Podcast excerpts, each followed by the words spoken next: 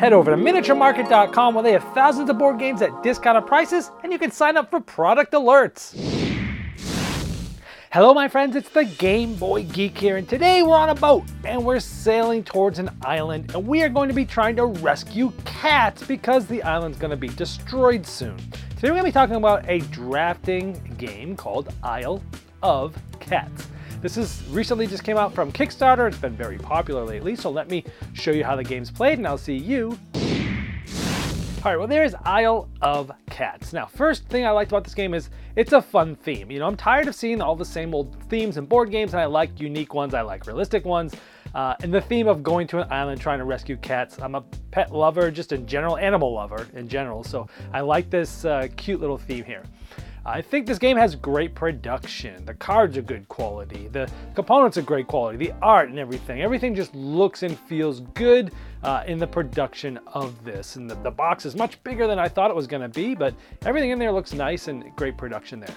I love drafting games. This game has some good drafting choices. I mean, you're doing pretty standard drafting, you know, but in this case, you're taking two cards at a time uh, and passing them around. But I like the choices that you have. You know, sometimes you're trying to focus on baskets so you can rescue the cats, or the boots or the speed, being able to go first because there's a specific cat you want, or trying to get those lessons, which are essentially end game goals, possibly for just you, or possibly public ones that could be for everybody and of course some special cards that you can play anytime. So you get these different types of cards that you're trying to draft, and I like the drafting aspect of the game. I like having the fish as a currency where you need to spend the fish in order to purchase the cards. Um, but you also need those fish to rescue the cats and lure them into the baskets later, very thematically. Uh, and I liked how you have that currency. You're trying to figure out, oh, how much can I spend? If I spend this, I can then I have this much to spend on the cats and things like that. And I do like that you could sort of hate draft and take cards away from someone downstream from you, but you don't necessarily have to purchase that card. You can just discard it. I like that aspect. I like that you're trying to sort of focus on families of cats, meaning cats of the same colors.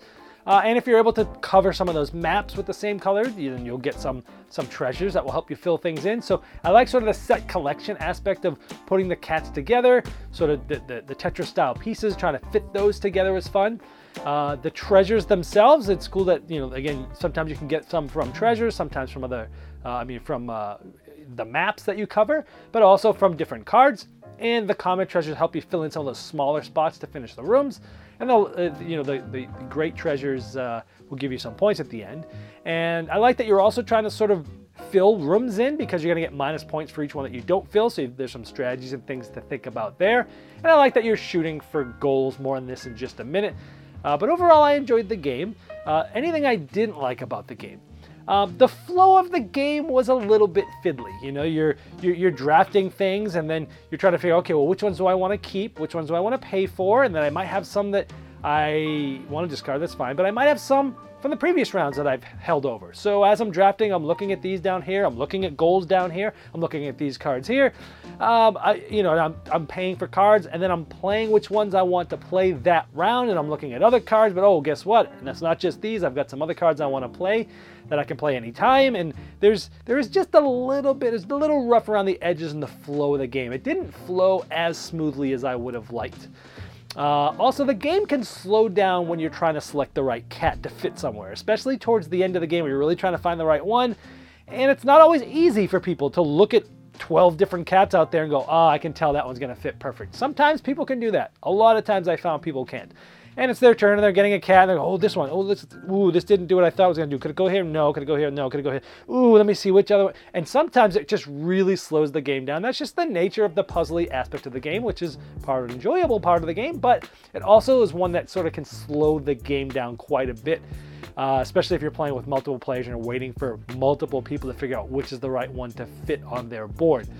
Um, the game overstayed its welcome quite a bit for me. Uh, you know, the box is 60 to 90 minutes. I'd say that's pretty accurate. Um, and it just felt like it should have been over a little bit faster than it was. Um, you know, if I'm going to play a longer drafting game, this game has a lot of similarities to Bunny Kingdom. Uh, I'm sure it's going to get compared to that by many people, where it's basically drafting. It has some things to do on a board that you're placing on a board, and there's a lot of different goals that you can draft too.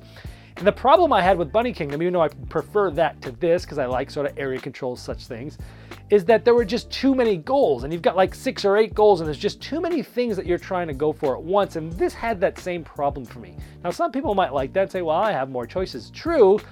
But again, it's just, I feel like then why draft those cards? Maybe you're going to start going for that goal, but maybe you don't end up going there.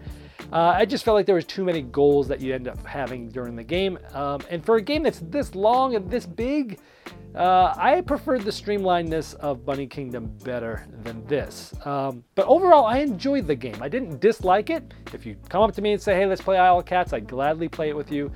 Uh, but given all the hype it had been given lately and all the very high ratings at BGG, I guess I was expecting a little bit more. Maybe that's my fault for having a little bit too high expectations for the game. It's a good game. I enjoyed it. I just don't think it's quite worth all of the hype that it's currently getting. This has been the Game Boy Geek, breaking down barriers, growing relationships through board games by helping you buy the next one you'll love. Did you miss the Game Topper 2.0 Kickstarter? Have no fear, it's not too late to get in on the ultimate gaming accessory. Convert your table into a high quality gaming table with a fully portable game topper system and take advantage of some of the best 3mm premium gaming mats in the industry. New styles, new sizes, and new accessories can be yours. Upgrade every game you play by late backing now at GameToppersLLC.com.